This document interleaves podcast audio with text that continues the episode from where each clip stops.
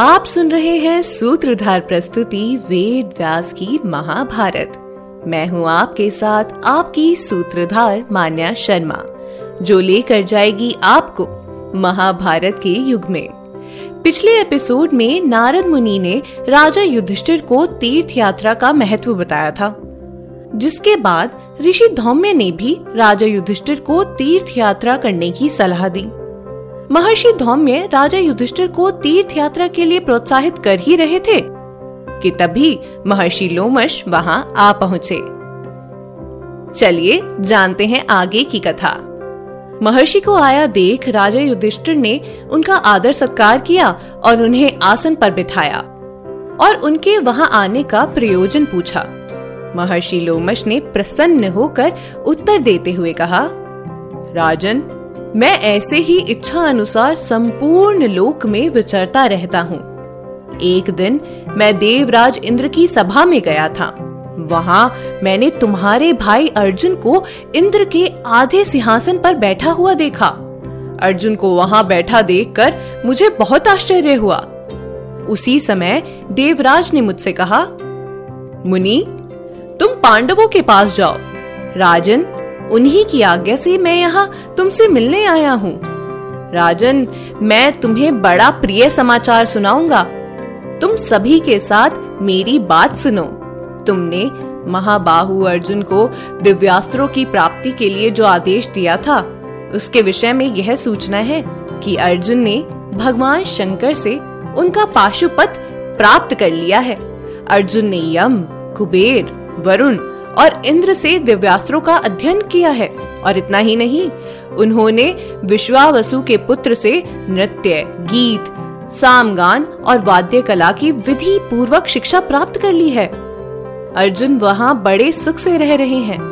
इंद्र ने मुझसे तुम्हारे लिए जो संदेश कहा था, उसे अब तुम्हें बता रहा हूँ। सुनो।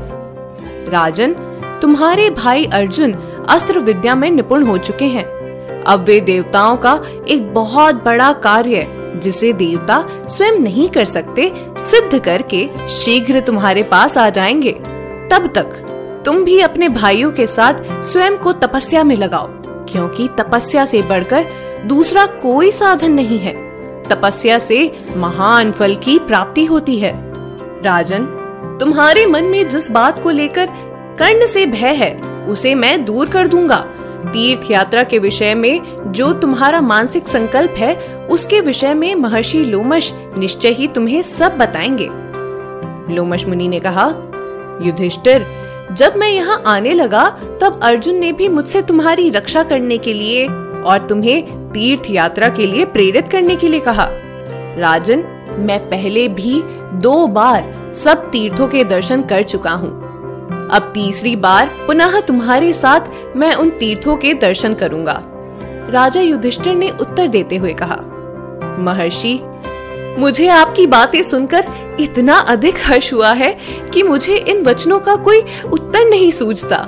स्वयं देवराज जिसका स्मरण करते हो, जिसके पास आप जैसा संग हो, अर्जुन जैसा भाई हो और जिसे इंद्र याद करते हो उससे बढ़कर सौभाग्यशाली भला कौन हो सकता है?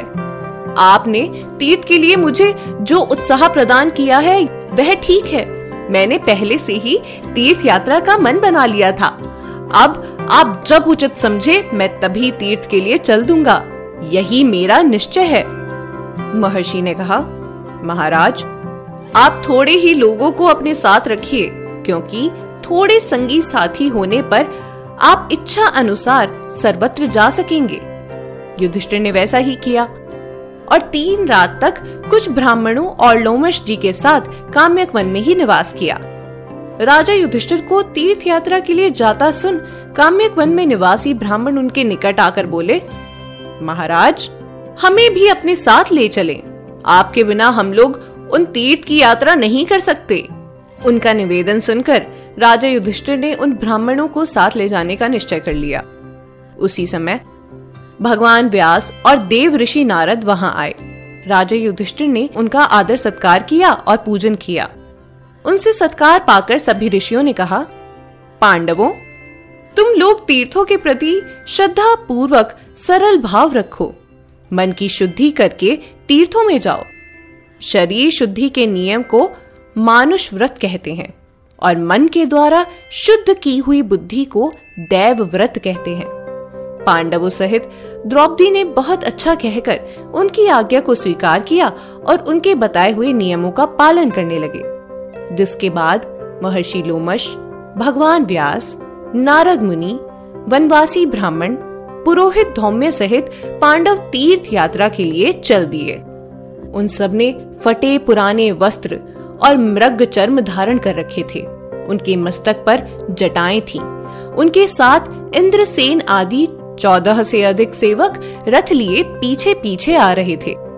वीर पांडव अस्त्र शस्त्र लेकर कमर में तलवार बांधकर पीठ पर तरकस कसे हुए, हाथों में बाण लिए हुए पूर्व दिशा की ओर चल रहे थे। राजा युधिष्ठिर ने महर्षि लोमश से एक प्रश्न पूछा। महर्षि मेरी समझ से मैं अपने आप को सात्विक गुणों से ही नहीं मानता हूँ तो भी दुखों से इतना संतप्त होता रहता हूँ जितना शायद कोई दूसरा राजा नहीं हुआ होगा। और वहीं मैं अपने शत्रुओं और दुर्योधन आदि को सात्विक गुणों से रहित समझता हूँ। साथ ही ये भी जानता हूँ कि वे धर्म परायण नहीं हैं, तो भी वे समृद्धशील होते जा रहे हैं। इसका क्या कारण है? यह प्रश्न शायद कभी आपके मन में भी आया होगा। इस प्रश्न का उत्तर हम जानेंगे हमारे अगले एपिसोड में। आज के एपिसोड में बस इतना ही। उम्मीद है आपको हमारा यह एपिसोड पसंद आया होगा। अगर आप इस एपिसोड से रिलेटेड कोई भी सवाल पूछना चाहते हैं तो हमारे social media platform Twitter, Facebook, Instagram पर हमसे संपर्क कर सकते हैं। हमारा सोशल मीडिया हैंडल है माई सूत्रधार साथ ही साथ, ऐसी ही अनेक रोचक पौराणिक कथाओं के वीडियो देखने के लिए आप डाउनलोड कर सकते हैं हमारी सूत्रधार ऐप हमारी ऐप एंड्रॉइड और आईओएस दोनों यूज़र्स के लिए उपलब्ध है। यहाँ आपको हर एक कहानी, सुंदर चित्रण और सटीक फैक्ट्स के साथ मिलेगी। इसके अलावा आप श्री राम कथा मिनी टेल्स पॉडकास्ट हिंदी और इंग्लिश, नल दमयंती प्रेम कथा, हिंदी, इंग्लिश, तथा ऐसी ही अनेक कहानियाँ अपने मन पसंद ऑडियो प्लेटफॉर्म पर सुन सकते हैं। लिंक आपको डिस्क्रिप्शन में मिल जाएगा। मैं आपकी सूत्रधार मान्या शर्मा, मिलूँगी आपसे अगले एपिसोड में।